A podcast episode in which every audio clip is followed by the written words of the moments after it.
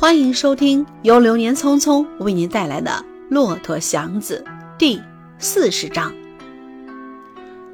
看了他一眼，他低着头走出去。他不恨也不恼，只是绝望。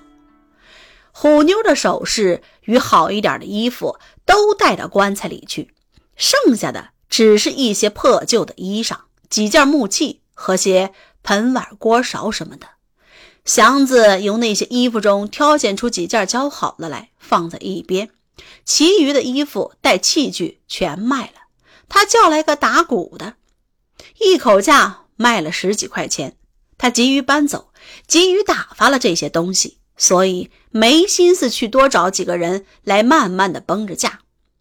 打鼓的把东西收拾走，屋中只剩下他的一份铺盖和那几件挑出来的衣服。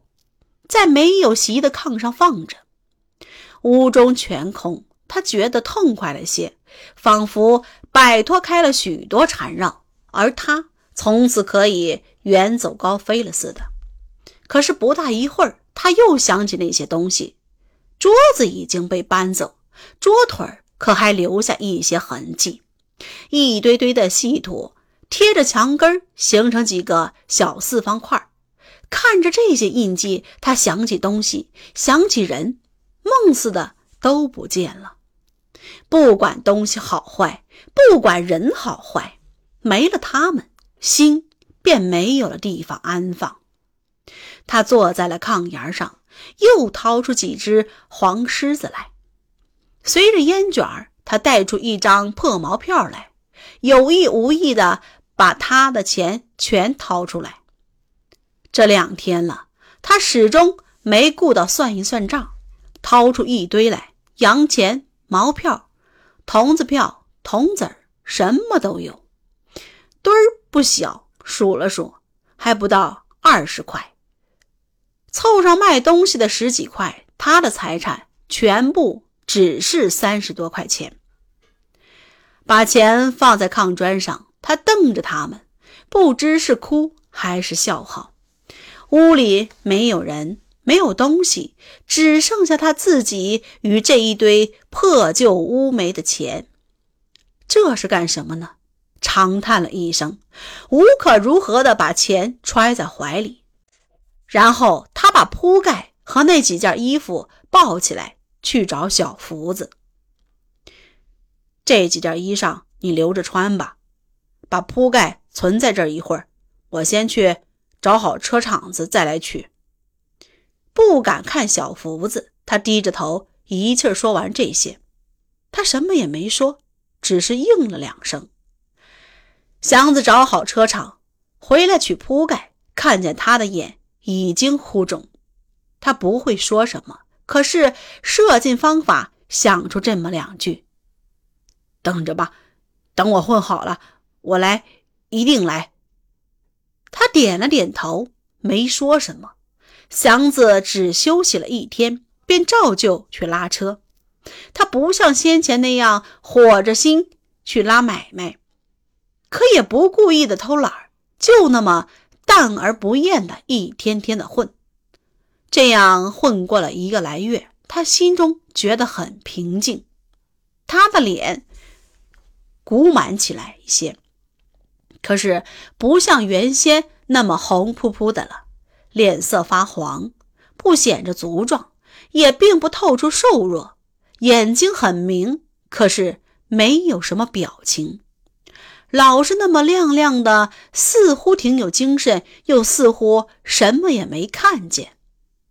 他的神气很像风暴后的树，静静地立在阳光里，一点儿不敢再动。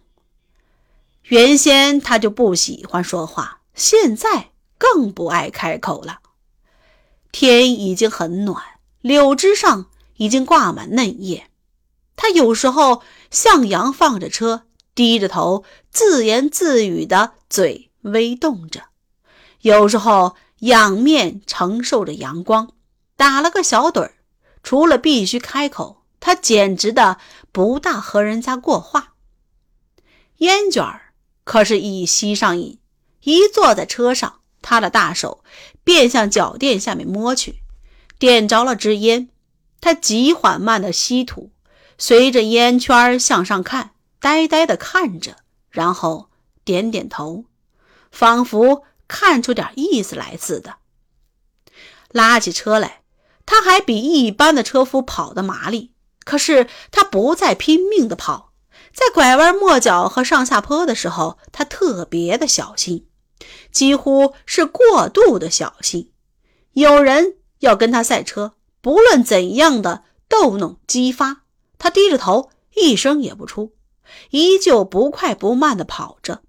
他似乎看透了拉车是怎么回事，不想。再从这里得到任何的光荣和称赞，在厂子里，他可是交了朋友。虽然不大爱说话，但是不出声的样儿也喜欢群飞。再不交朋友，他的寂寞恐怕就不是他所能忍受得了的。他的烟卷只要一掏出来，便绕着圈递给大家。有时候，人家看他的盒里只剩下一支。不好意思伸手，他才简洁地说：“再买。”赶上大家赌钱，他不像从前那样躲在一边，也过来看看，并且有时候押上一注，输赢都不在乎的，似乎只是向大家表示他很合群，很明白大家奔忙了几天之后应当快乐一下。他们喝酒，他也陪着，不多喝。可是自己出钱买些酒菜让大家吃。以前他所看不上的事儿，现在他都觉得有些意思。自己的路既走不通，便设法不承认别人做的对。朋友之中若有了红白事儿，原先他不懂得行人情，现在他也出上四十个铜子的份儿，或随个公益。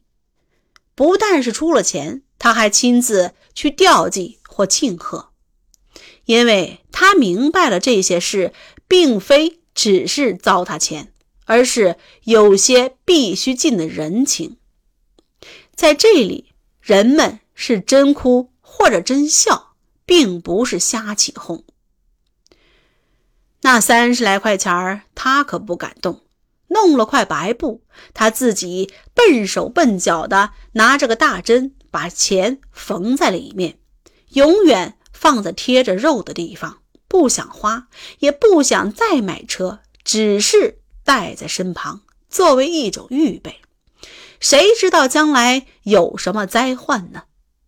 病、意外的祸害，都能随时的来到自己的身上，总得有个预备。人并不是铁打的，他明白过来。快到立秋，他又拉上了包月，这回比以前所混过的宅门里的事都清闲。要不是这样，他就不会应下这个差事来。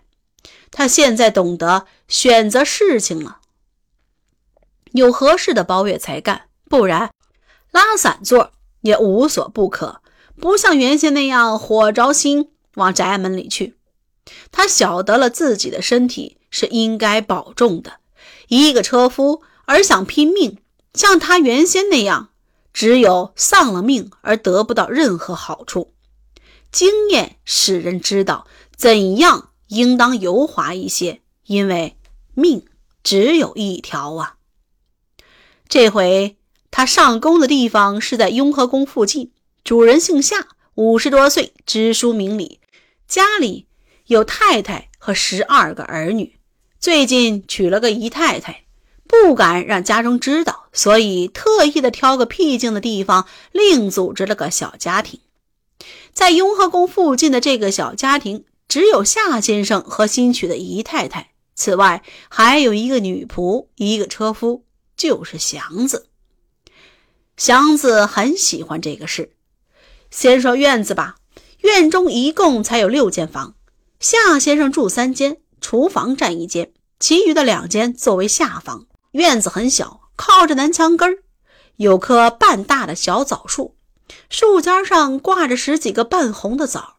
祥子扫院子的时候，几乎两三条路就由这头扫到那头，非常的省事儿。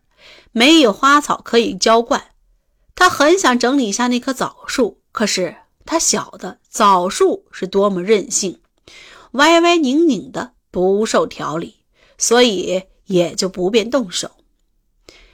别的工作也不多，夏先生早晨到衙门去办公，下午五点才回来，祥子只需一送一接。回到家，夏先生就不再出去，好像避难似的。夏太太倒常出去，可是总在四点左右就回来，好让祥子去接夏先生。接回他来，祥子一天的工作就算交代了。再说，夏太太所去的地方不过是东安市场与中山公园什么的，拉到了之后还有很大的休息时间。这一点事儿，祥子闹着玩似的就都做了。夏先生的手很紧，一个小钱儿也不肯轻易的撒出来。出来进去，他目不旁视，仿佛街上没有人，也没有东西。太太可手松。三天两头的出去买东西，若是吃的不好吃，便给了仆人；若是用品，等到要再去买新的时候，便先把旧的给了仆人，好跟夏先生交涉要钱。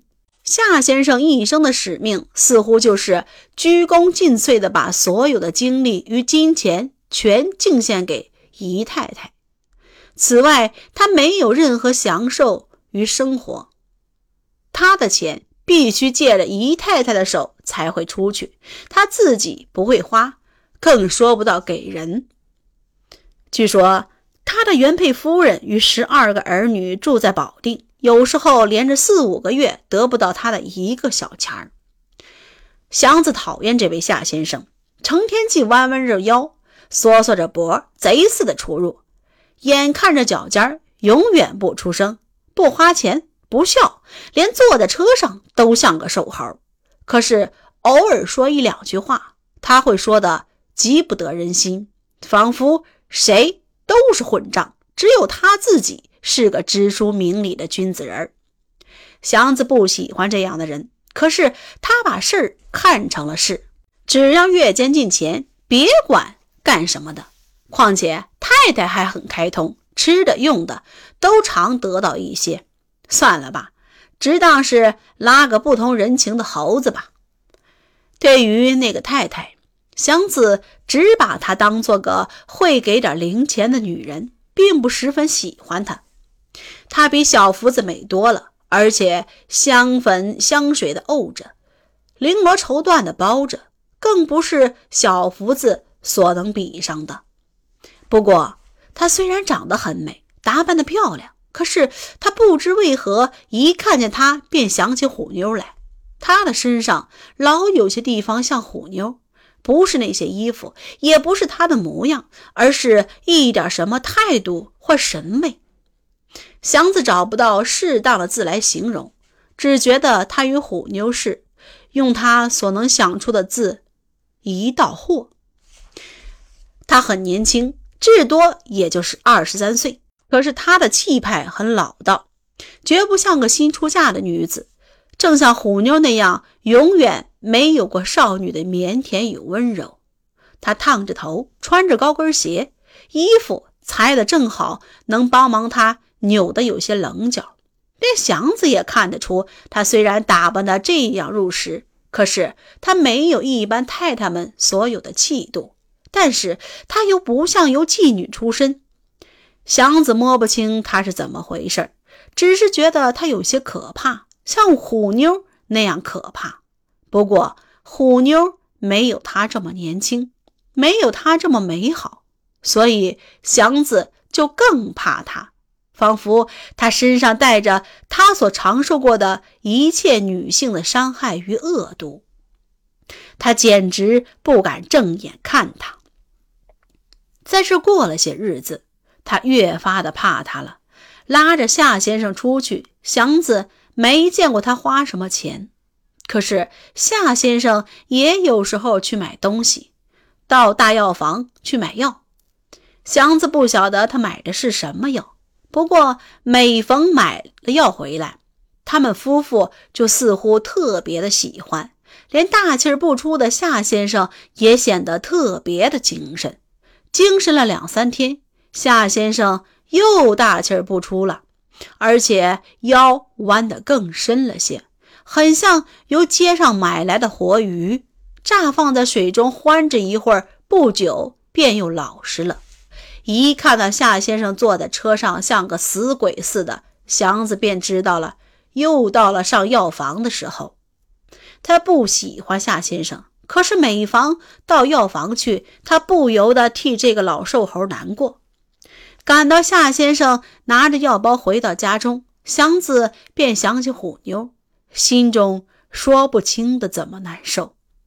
他不愿意怀着恨死鬼，可是看看自己，看看夏先生，他没法不怨恨他。无论怎说。他的身体已经不像从前那样结实了，虎妞应负着大部分的责任。很想辞工不干了，为着这点不靠边的事而辞职，仿佛又不像话。吸着黄狮子，他自言自语地说：“管别人的闲事干嘛？”亲爱的听众朋友们，本章播讲完毕。感谢大家的收听，如果大家喜欢《流年匆匆》的演播，记得订阅哟。